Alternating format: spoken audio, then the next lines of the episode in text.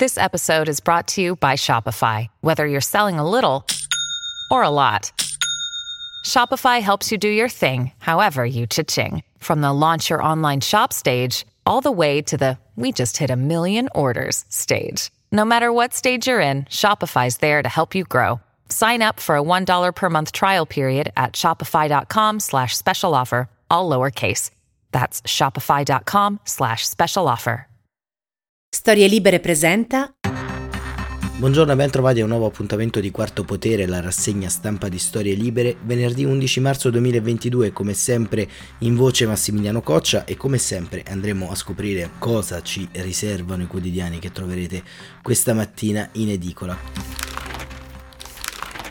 Come sempre occhi puntati sul conflitto in corso in Ucraina, un conflitto che procede senza tregua, così come recita la prima pagina della stampa oggi.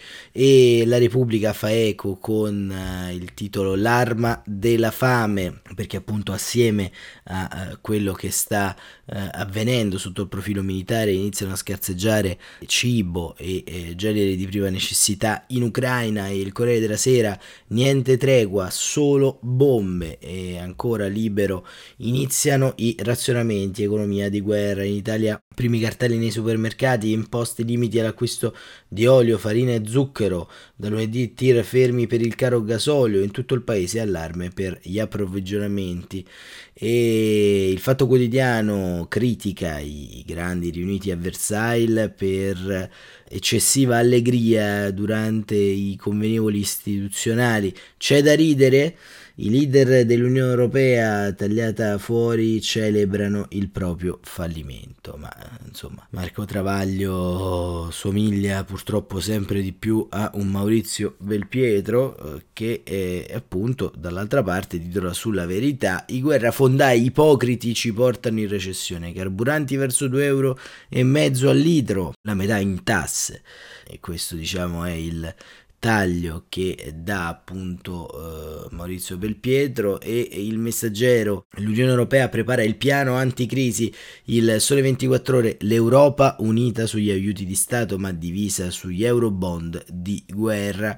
E il mattino Europa piano antiguerra. E il resto del carrino piano Draghi per azionare luce e gas. Il riformista il dovere della resa domani anche l'economia di guerra fa le sue vittime e abbatte il PIL il manifesto titola In trappola. La trappola in cui sono finiti gli ucraini con le manovre a tenaglia dell'esercito russo, insomma, che come vediamo e come ricordiamo ha in eh, mente una riproposizione della Siria, una riproposizione di Grozny. E la notizia giornale si rivede la solita Europa dell'austerity non passa l'idea di un fondo comune per frenare il caro energia, il dubbio colloqui falliti ancora guerra, Italia presenta il piano contro gli attacchi nucleari, il foglio serve più energia contro Putin e a venire senza tregua né vie di fuga.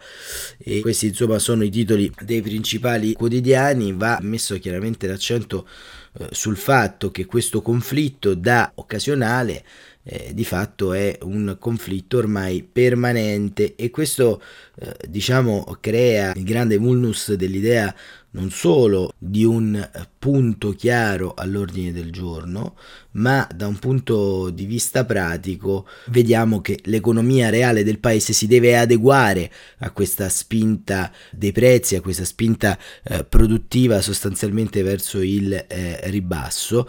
E insomma non siamo ancora a razionamenti come scrive Libero, però è chiaro che eh, alcune materie prime scarseggiano e scarseggiando eh, va dato tempo alla linea della produzione industriale di eh, reperirle da altre parti sul mercato, ma staremo a vedere. E intanto c'è da segnalare l'intervista molto interessante che andremo a leggere con lo scrittore Xavier Marias su Il Corriere della Sera a cura di Paolo Lepri con il titolo Così Putin firma il crollo della Russia.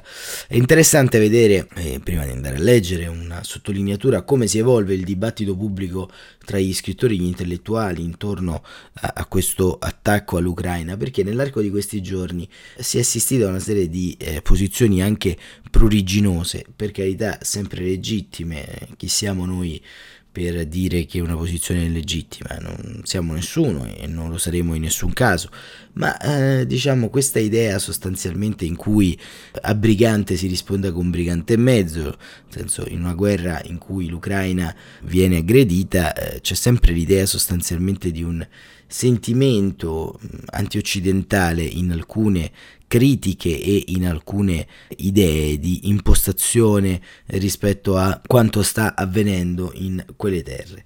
E Marias appunto eh, segna un po' una linea di demarcazione perché eh, Marias, eh, come scrive Paolo Lepri, che inizia così, secondo scrittore spagnolo, la Russia da questo conflitto uscirà a pezzi, dice il Corriere, lo scrittore spagnolo Marias. Nessuna fascinazione romanzesca, Xavier Marias che affianca da oltre vent'anni al suo eccezionale lavoro di scrittore in impegno civile, spesso controcorrente, dagli articoli domenicali spesso dedicati alla politica, ha sempre condannato Vladimir Putin senza attenuanti e senza indulgenze, indicando le sue malefatte alla guida della Russia, una tremenda non democrazia, nelle colonne riunite ora in questo volume che ho qui davanti a me. Sarà buona persona il Cosinero, pubblicato da pochi giorni in Spagna. Il male è molto semplice, mi dice rispondendo al telefono nella sua casa silenziosa che domina il rumoroso centro storico madrileno. La trama del suo ultimo libro di narrativa, Thomas Nevinson, è guidata da un dilemma morale. È legittimo uccidere per evitare un male peggiore? Vengono ricordati a questo proposito due uomini, in un film e nella realtà, che avrebbero avuto l'opportunità di assassinare Hitler. Uno dei due, lo scrittore tedesco Friedrich Reck Malmstens, cattolico e conservatore, incontrò nel 1932 il futuro Führer senza i suoi guardaespalle in un ristorante di Monaco e scrisse poi che se avesse saputo dell'inferno in procinto di arrivare nella nostra Europa lo avrebbe sicuramente colpito.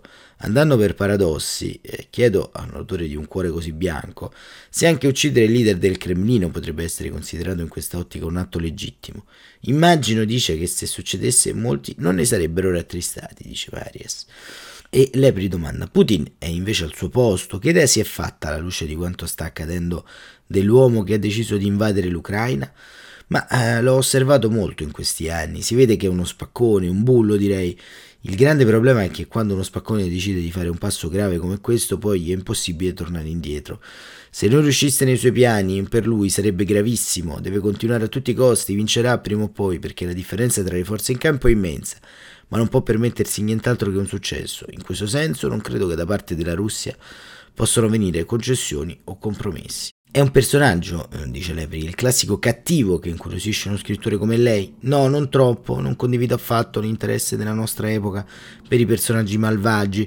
Forse questo interesse c'è sempre stato nella storia, ma negli ultimi decenni è diventato esagerato. Mi sembra che il male abbia un prestigio che non condivido. Non dico che un personaggio malvagio non possa essere intelligente, non penso infatti che Putin sia uno stupido, anzi, sembra che sia una eh, persona astuta e furba, ma alla fine il male è molto semplice, è ben più complessa la bontà, o se non la bontà, che sono complesse le persone che hanno delle contraddizioni. Nel caso del presidente russo il male è soltanto desiderio di controllo e di dominio. Abbiamo visto in questi anni il modo in cui ha governato, avvelenando, incarcerando ed eliminando tutti coloro che gli davano fastidio. La Russia è un paese senza libertà, ha cambiato la Costituzione per rimanere al potere in eterno. Qualcuno lo ama, ma è curioso, eh, risponde Marias, che in Occidente Putin abbia avuto difensori eh, apparentemente opposti nel mondo politico. Da una parte l'estrema destra, Salvini, Le Pen, Zemmour, Vox, e dall'altra una certa sinistra come Podemos in Spagna e Mélenchon in Francia, che evitano eh, oggi di condannare chiaramente l'invasione. Ma e qual è il suo giudizio su quella parte dell'universo pacifista contraria ad armare l'Ucraina? Ma sotto l'ombrello di un pacifismo ipocrita a sinistra, molti dicono che aiutare militarmente l'Ucraina vuol dire aggravare la guerra. E allora che bisognerebbe fare? Lasciarsi invadere e lasciarsi conquistare? Troppe critiche agli Stati Uniti, alla Nato e all'Europa. E lei domanda: c'è chi sostiene che la guerra abbia indebolito il fronte populista europeo? Che ne pensa? Può darsi, ma non penso che questa sia attualmente la principale preoccupazione del presidente russo. In questi anni Putin ha tentato di destabilizzare l'Unione Europea, alimentare i movimenti secessionisti, influire nelle elezioni. Questo è quello che è accaduto, questo è quello che eh, rimane.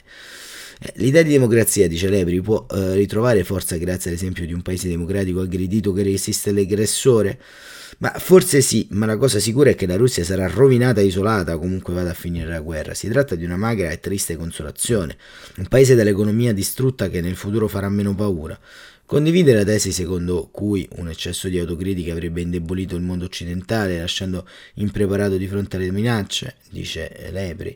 Ma questo è possibile, certamente. Ho parlato spesso della tendenza assurda di questi ultimi anni a chiedere perdono. Mi sembra una gravissima arroganza.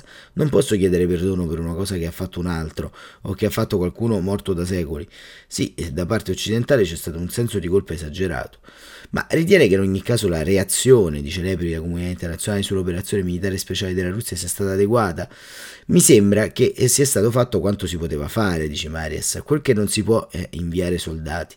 Il sentimento generale è stato di indignazione e di rabbia. Per quanto mi riguarda, io non ero affatto sicuro, nonostante il massiccio spostamento di truppe nelle settimane precedenti, che l'invasione si sarebbe effettivamente realizzata. Sembrava un po' un'enormità. Ma in un mondo, dice Lebri, che sembra tornare al passato, si può parlare e riparlare eh, dell'impegno degli intellettuali possono fare qualcosa per fermare il male?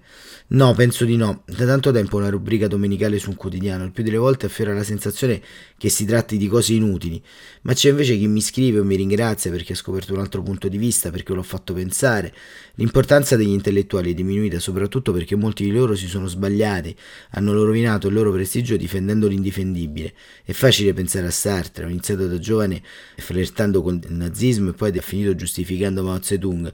Troppi hanno appoggiato cause orribili e per questo abbiamo perso sempre di più la capacità di influenzare. Non contiamo molto, anche se si tenta di fare il possibile per aiutare a vedere le cose in modo diverso dal pensiero della nostra epoca. Le capacità dei social media di influenzare oggi la gente non è lontanamente paragonabile. Immaginiamo cosa sarebbe riuscito a fare Goebbels di questi tempi se pensiamo al male che ha fatto usando soltanto la radio e i giornali. In confronto a Trump e Putin anche Goebbels è un apprendista. Ma cosa avrebbe pensato di questa guerra suo padre, il filosofo Julian Marias, che ha vissuto i grandi conflitti del secolo scorso? Ma non so, sicuramente avrebbe pensato che Putin è un criminale, questo è ovvio, mio padre era molto ottimista, immagino che sarebbe stato convinto dell'impossibilità di paragonare l'invasione russa dell'Ucraina all'occupazione nazista della Cecoslovacchia. Io che sono molto meno ottimista di quanto non fosse lui, penso in realtà la stessa cosa perché la macchina bellica della Wehrmacht era allora enormemente più forte di qualsiasi altra, al contrario di quella russa. Certo, se usassero l'arma nucleare tutto cambierebbe. Ci lasciamo così, scrive Lepri, dopo queste parole di paura e di rimpianto, tornando al lavoro e ai libri, alla ricerca di un'apparente normalità, con l'auspicio condiviso che la catastrofe non si trasformi in un'apocalisse. E questo era Xavier Marias sul Corriere della Sera, un'intervista molto importante, molto interessante, e torna a parlare passiamo un po' diciamo dalla poesia alla realtà, da Marias a Giorgia Meloni, e questo è il bello di una rassegna stampa, no? Passare da estremi ad altri. E Giorgia Meloni, sempre sul Corriere della Sera, in un'intervista di Venenzio Postiglioni, eh, dà un po' la linea su questo conflitto. È stata giorni in silenzio Giorgia Meloni. Eh, certamente non è che ne abbiamo provato mancanza, ma è utile capire il posizionamento di questa destra che si aspira ad essere destra di governo. È giusto restare uniti, è giusto mandare le armi in Ucraina, dice la leader di Fratelli d'Italia Giorgia Meloni, e gli attacchi contro Salvini sono stucchevoli. E Giorgia Meloni, leader di Fratelli d'Italia, ieri in diretta su Corriere.it risponde alla domanda perché si è schierata subito con Kiev? Ma mai avuto dubbi sul fatto che l'Italia faccia parte e debba far parte dell'Alleanza Atlantica, sempre con spirito attento e critico, perché non mi piace la tendenza di buona parte della politica italiana a fare da cheerleader di capi di Stato straniero. E poi perché i veri amici ti dicono quando sbaglia. Ma adesso, ma con un conflitto armato non c'è spazio per i distinguo, il momento della compattezza e del coraggio, un'aggressione inaccettabile, terribili le immagini che vediamo ogni giorno. La reazione patriottica, anche inaspettata dell'Ucraina, ci dà una responsabilità in più. Dobbiamo difendere l'identità e l'integrità di una nazione sovrana. Ma il nostro governo li sta muovendo bene, bisogna mandare le armi agli ucraini. È giusto che il governo resti compatto e unito alla comunità internazionale, in sinergia con gli alleati. Armi, i latini dicevano, si vis pacem parabellum. Se vuoi la pace, prepara la guerra. Pensare che si risolva tutto abbandonando gli ucraini non ha senso. Una sconfitta rovinosa di Kiev provocherebbe un effetto domino per tutto l'Occidente, anche con la probabile invasione di Taiwan da parte della Cina.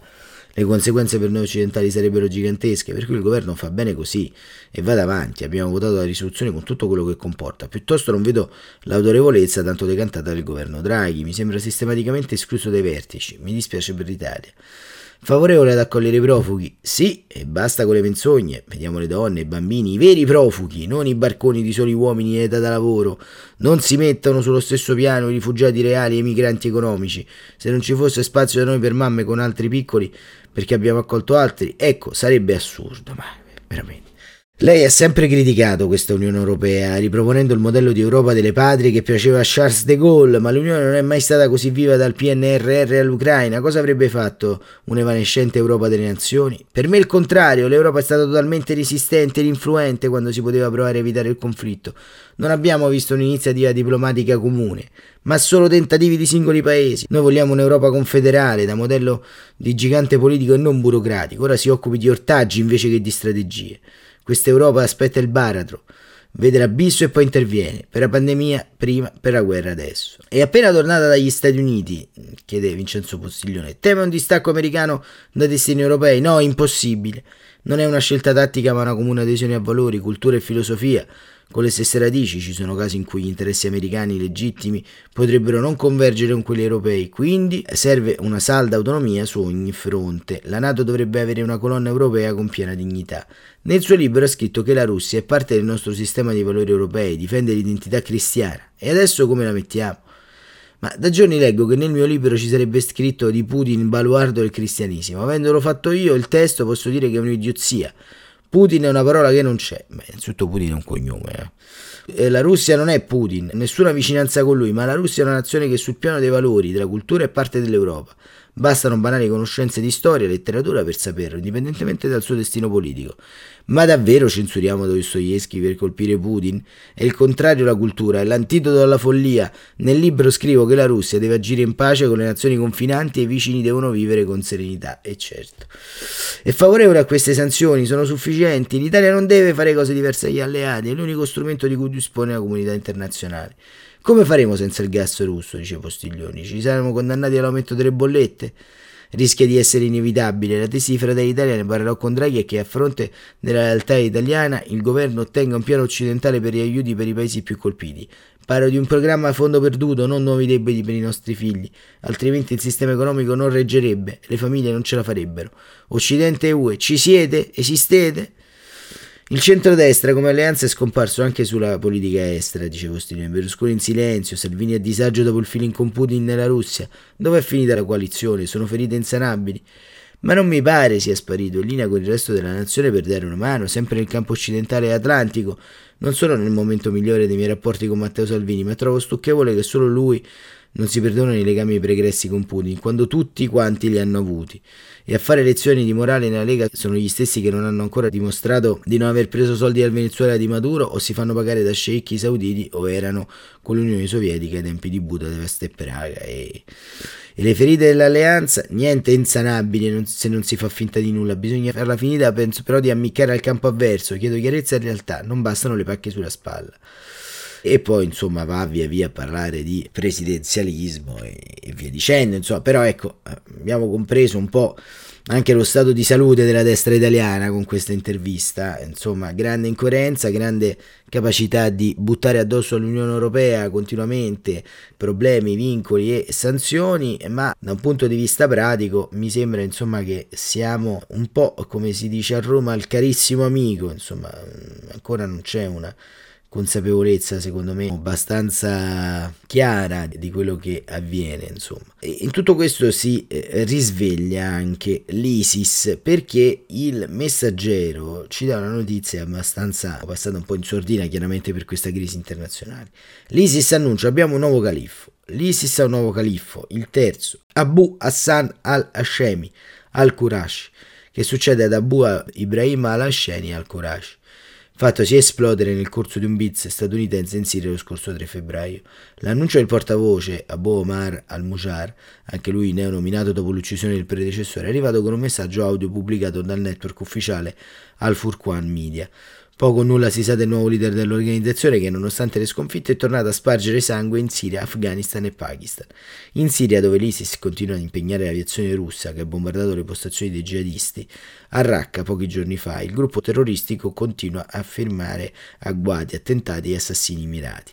Nell'ultimo attacco a Palmira almeno 15 soldati governativi siriani rimasti uccisi in un agguato nella zona desertica attorno alla città. E a proposito di Europa, eh, si sta tenendo, come abbiamo letto il, nelle prime pagine, il vertice di Versailles, il vertice con tutti quanti i capi di Stato e l'Italia, presente col presidente Mario Draghi, dialoga con Emmanuel Macron e c'è intesa, riporta Claudio Dito, per un recovery sull'energia e sicurezza, ma la Germania frena. E vediamo da questo articolo di Claudio Tito quello che sta succedendo. Lui si divide sul recovery di guerra frenata sull'ingresso dell'Ucraina. Utilizzare i soldi non spesi del Recovery Fund per costituire un nuovo fondo di guerra. I leader europei provano una mediazione nonostante le smentite. Un secondo Next Generation EU è infatti sul tavolo del vertice di Versailles, ma la strada che porta verso la soluzione proposta dal presidente francese Macron, fortemente sostenuta da Mario Draghi, è irta di ostacoli.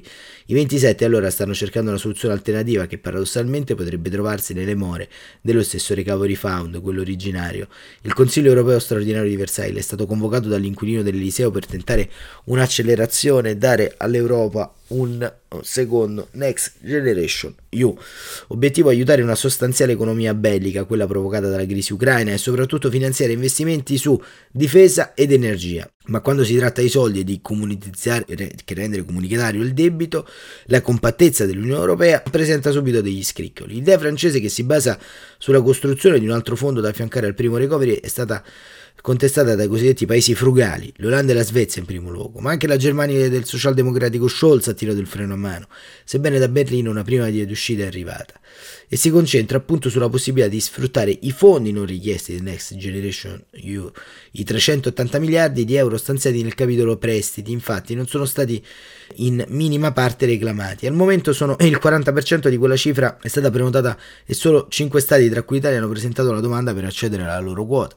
Nelle casse di Bruxelles dunque sono rimasti circa 200 miliardi di euro. Per Scholz quella può essere una soluzione, attingere dagli stanziamenti non utilizzati. Per Parigi il governo italiano è comunque un'apertura, sebbene non venga valutata come soluzione ideale né quella finale. Per un semplice motivo si tratterebbe di prestiti e non di grants, ossia di soldi a fondo perduto ma per Eliseo i prestiti non risolverebbero il problema, in particolare riferimento al progetto di assegnare all'Europa un esercito comune, una capacità di risposta militare alla Russia e l'indipendenza energetica. Non a caso le trattative che hanno preceduto la prima giornata di summit sono state bloccate dallo stesso presidente francese. Quando gli Sherpa dei 27 e soprattutto gli ambasciatori riuniti nel Coreper, il comitato dei rappresentanti permanenti, non riuscivano a inserire nella bozza di dichiarazione finale proprio riferimento a quello che Macron chiama nuove forme di spese comuni a favore della definizione di un disegno per l'Europa e del futuro, l'Elise aveva imposto di non approvare il documento. Tratto direttamente io con i leader durante la riunione, non possiamo rimanere fermi, anche perché nelle interlocuzioni tra Parigi e Roma questo sarebbe solo la prima stazione di una roadmap che contempla anche il lancio di un ulteriore strumento finanziario modellato sul fondo che è stato approvato dopo la Brexit per aiutare aziende e settori in crisi dopo l'uscita della Gran Bretagna dall'Unione. La vischiosità europea dunque ieri è emersa anche quando sono stati discussi altri due capitoli, le nuove sanzioni alla Russia e l'ingresso dell'Ucraina nell'Unione Europea.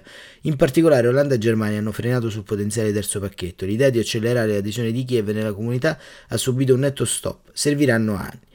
Sullo sfondo resta l'emergenza energia che ha tempi stringenti e urgenze immediate rispetto ai cittadini. Il primo intervento allora sarà l'introduzione di un tetto ai prezzi del gas. Nel breve termine, ha detto la Presidente della Commissione Ursula von der Leyen, abbiamo bisogno di affrontare il caro prezzi dell'energia e prepararci al prossimo inverno. E il secondo consiste nell'emanciparsi dalla dipendenza dalla Russia, che potrebbe avvenire completamente entro il 2027 ha scritto Claudio Tito su La Repubblica. E punto centrale di questa vicenda è sostanzialmente comprendere come l'Europa uscirà un po' da questo pantano, un pantano che è un pantano, come dire, su tanti livelli, ma questo pantano possiamo capire come si evolverà solamente seguendo le vicende europee. Ovviamente eh, non sono, mm, diciamo, questioni estremamente semplici eh, da dirimere, il tempo necessario è il tempo sufficiente a provare di cambiare questo tipo di eh, situazioni, soprattutto sono oggi come oggi i governi eh, davanti ad un bivio, un bivio che però è anche difficile da intraprendere, quindi insomma con forza e fiducia, vediamo come questo cantiere europeo procederà. Su Repubblica, in conclusione di questa rassegna, andiamo a leggere l'articolo, l'appello articolo di tre grandi, anzi quattro grandi autori, artisti, intellettuali e scrittori, Bernard Henri Lévy, Sean Penn, Salman Rushdie e Sting. Un decalogo per la pace, appello a favore della resistenza ucraina. Il destino del mondo si gioca a Kiev, scrivono i quattro. Il presidente Volodymyr Zelensky, con il suo spirito di resistenza, il suo eroismo, la sua fedeltà incrollabile ai valori democratici, suscita l'ammirazione di tutti e l'Europa, così come gli Stati Uniti, ha il dovere politico e morale di stare più che mai al suo fianco.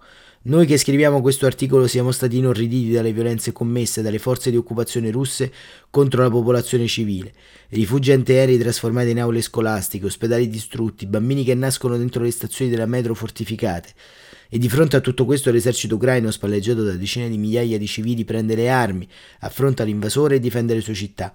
Ma attenzione, non stanno difendendo soltanto le loro città. Queste unità di soldati agguerriti, questi professori, ristoratori, operai, ballerine, queste donne e questi uomini di ogni ceto sociale che sono insorti difendono anche la nostra libertà. Si battono per un mondo aperto ed emancipato, si battono in prima linea per noi europei ed è anche per questa ragione che abbiamo il dovere di agire senza indugio in modo diretto affinché quella guerra finisca. Noi che scriviamo questo articolo ci rallegriamo delle sanzioni contro la Russia adottate dall'Unione Europea, dagli Stati Uniti, dal Canada, dal Giappone e da altri paesi. Ma si può fare di più, per questo motivo che esortiamo i nostri governi a spingerci più in là, ad accrescere la pressione e adottare le seguenti misure. La giustizia internazionale deve prendere in considerazione ed esaminare tutte le procedure che possono consentire di incolpare per crimini di guerra Putin e i suoi. I paesi che forniscono aiuti militari di emergenza all'Ucraina devono assicurarsi che le armi che inviano corrispondano alle necessità tattiche del momento, missili anticarro leggeri, batterie antiaeree che possono essere installate rapidamente, niente armi pesanti che verrebbero distrutte prima di arrivare a destinazione. I dati di cui dispongono banche dati e servizi di intelligence occidentali a proposito dei beni acquisiti illecitamente dagli oligarchi russi devono essere divulgati ampiamente tra i cittadini russi. Oltre alle compagnie aeree deve essere impedito l'accesso ai mercati americani ed europei di tutte le compagnie di navigazione, di tutte le navi, di tutte le merci battenti bandiera russa e tutte le imprese registrate in Russia. Le compagnie europee, americane o di paesi alleati devono congelare, costi quel che costi, tutte le loro attività commerciali in Russia e con la Russia, di qualsiasi natura esse siano. Le grandi piattaforme social network devono bloccare e bandire tutti gli account che consentono al governo russo e ai suoi sicari e ai suoi lobbisti di diffondere la loro propaganda. I servizi e i sistemi di Microsoft devono essere bloccati in tutta la Russia e i fornitori dei servizi cloud devono, fino a nuovo ordine, essere inaccessibili alla Russia. Le sanzioni personali non devono colpire soltanto gli esponenti politici e gli oligarchi e al loro soldo, devono estendersi ai responsabili militari e agli amministratori civili, che sono anche loro corresponsabili di questa devastazione e di questa carneficina. Tutti i conti correnti della Russia, dunque, qualunque essi siano, devono essere congelati senza indugio. Le importazioni di petrolio russo devono essere sospese fino a nuovo ordine in tutta l'Europa e l'Europa deve impegnarsi per diversificare immediatamente in modo permanente il suo approvvigionamento di gas. Queste sanzioni, se verranno attuate con fermezza, possono mettere fine a questa guerra. Se così non sarà, almeno costringeranno il Cremlino a una de-escalation. Sono misure concrete e semplici che i cittadini liberi fuori dall'Ucraina e per l'Ucraina possono esigere dai loro governanti. Ognuno può agire a titolo personale e nel contesto in cui vive. Possiamo inviare donazioni ai fondi ucraini di aiuto volontario. Ci sono mezzi per sostenere e incoraggiare quella parte di società civile russa che si batte contro la guerra. L'aggressione di Putin contro l'Ucraina libera non è soltanto, scrivono i quattro intellettuali, una questione militare, uno scontro fra due concezioni della società, due visioni di ciò che rende la vita degna di essere vissuta e in sostanza due forme di civiltà. A essere in gioco o il nostro futuro è la sorte riservata in questo secolo alle centinaia di milioni di donne e uomini che credono nella democrazia e non disperano della libertà e vogliono la pace. Così, con questo decalogo per la pace pubblicato sulla Repubblica, firma tra gli altri Bernard Lévy, Salman Rushdie e Sean Penn, si chiude questa rassegna stampa e noi con il nostro formato solito torniamo lunedì mattina alle 7.45. Che dire, grazie davvero per essere stati con noi anche in questa settimana, grazie per averci iscritto, per aver condiviso con noi idee e dubbi. È una settimana in cui abbiamo nuovamente ragionato insieme, una settimana che ha visto molte notizie drammatiche, ma come abbiamo già detto qualche settimana fa, essere comunità aiuta in questi momenti davvero difficili. Grazie davvero e buon proseguimento.